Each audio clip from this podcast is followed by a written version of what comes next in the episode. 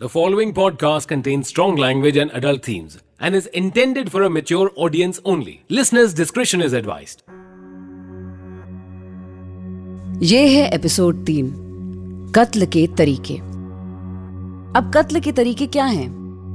जावेद के कत्ल के तरीके तो एक से थे लेकिन उसके बच्चों को फंसाने के पैतरे मुख्तलिफ़ जावेद इकबाल को शुरू से ही शौक था मोटर बाइक्स का और गाड़ियों का ये शौक उसने छोटी उम्र से ही पाल लिए थे। वजह वही थी। बाप का पैसा उड़ाने का जुनून। अरे, अब आप में नहीं है तो क्या हुआ? बहुत लोगों में होता है। किसी के पास सिर्फ़ जुनून होता है, किसी के पास पैसा होता है, और जिसके पास दोनों होते हैं, वो अक्सर ऐसे शौक पाल लेते हैं। ये महँगे महँगे शौक जावेद ने भी पाल लिए थे। उसके मोटर बाइक और गाड़ी के शौक से किसी को तकलीफ़ नहीं थी। लेकिन ये अमीर बाप की औलाद अब पैसे के दम पे, हवस पूरी करने पे उतारू हो चुका था।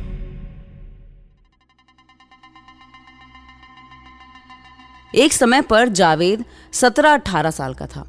अक्सर दोस्ती के लिए अपने से कम उम्र के बच्चों को ढूंढता था। जैसे छोटे बच्चों को चॉकलेट का लालच दिया जाता है ना, वैसे ही बड़े बच्चों को अपनी मोटर बाइक पे सवारी करवाने का लालच देकर जावेद ने कई छोटी उम्र के लड़कों के साथ सेक्स करने की कोशिश करी।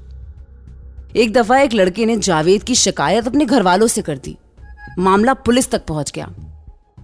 मालूम हुआ कि उस बच्चे के माता पिता ने बड़ा बवाल किया। पुलिस तक बात पहुँच गई, मगर वालिद साहब के ऊँचे रसूख और ढेर सारे पैसे ने जावेद पर एक खरोच भी नहीं आने दी।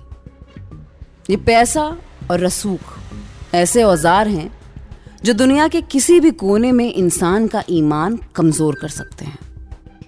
फिर चाहे वो पुलिस वाले ही क्यों ना हो, और ये पुलिस तो पाकिस्तान की थी। पुलिस जावेद इकबाल उमेर के घर तक पहुँची, पूरी कंप्लेंट बताई गई, और मोहम्मद अली जिन्ना के शक्ल वाले कागजों से पुलिस का मुँह बंद कर दिया गया।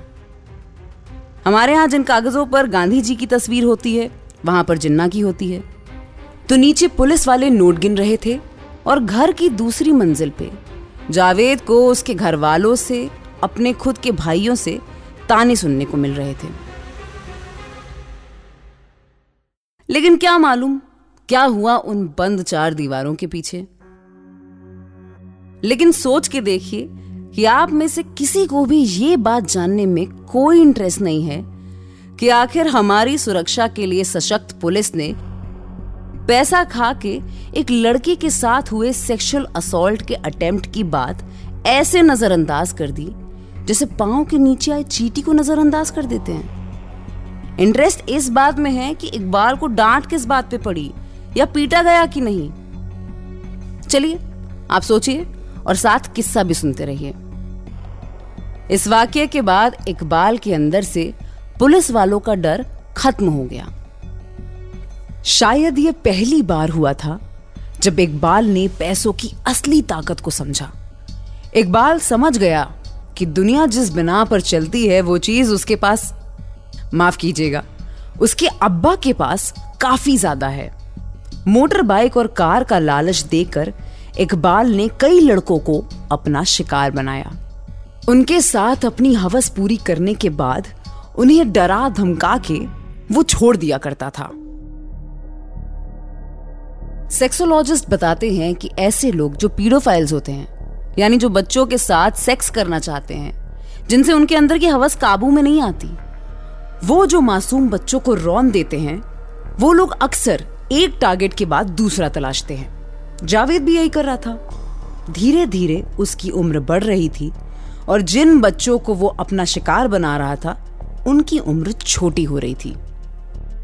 शर्म की बात है, लेकिन ये सच है। इकबाल ने अपने घर से शिफ्ट होने के बाद अपनी फैक्ट्री का काम शुरू किया और एक नौकर रख लिया, उसका वफादार। जावेद इकबाल उमेर का एक खास नौकर था, साजिद। साजिद शायद पैसे का वफादार था, लेकिन पैसे उसे इकबाल से ही मिल रहे थे। तो उसे हम यही मान लेते हैं कि साजिद जावेद इकबाल का वफादार था। खैर, वफादारी से वो एक काम कर रहे थे, बच्चों का शिकार। छोटे बच्चों को फंसाने के लिए जावेद इकबाल ने अपनी वीडियो गेम की दुकान खोल ली। बच्चे माँ बाप से एक दो रुपए लेकर वहाँ आते, वीडियो गेम खेलते और उस हँसी और शोरगुल के बीच इकबाल वहाँ दुकान में कहीं कुछ नोट अपनी जेब से गिरा देता था। बच्चों का ध्यान तो नीचे गिरे पत्थरों पर भी चला जाता है। तो वहाँ तो नोट थे। बच्चे जैसे ही नोट उठाते, इकबाल आकर उन्हें पकड़ता और पुलिस को बुलाकर उन पर चोरी का इल्ज़ाम लगा के डरा धमका के उनके साथ अपनी हवस पूरी करता था।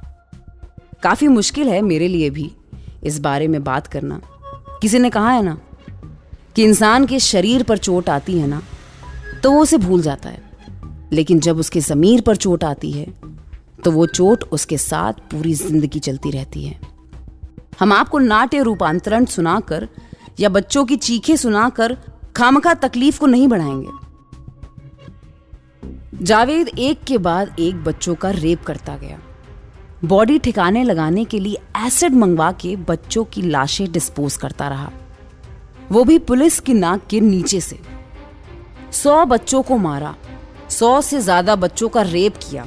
सौ से ज़्यादा परिवारों को दुख दिया और उसके तरीके कितने साधारण थे। पुलिस थोड़ी सी तहकीकात करती तो शायद ये सिलसिला रुक सकता था। या अगर इकबाल का अमीर बाप अपने बेटे की करतूत छिपाने के लिए पुलिस को पैसे ना देता तो शायद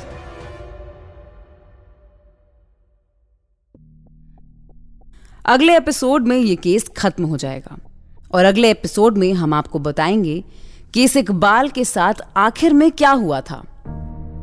सुनते रहिए इंटरनेशनल सीरियल किलर्स सिर्फ़ रेड एफएम पॉडकास्ट पर। नमस्कार।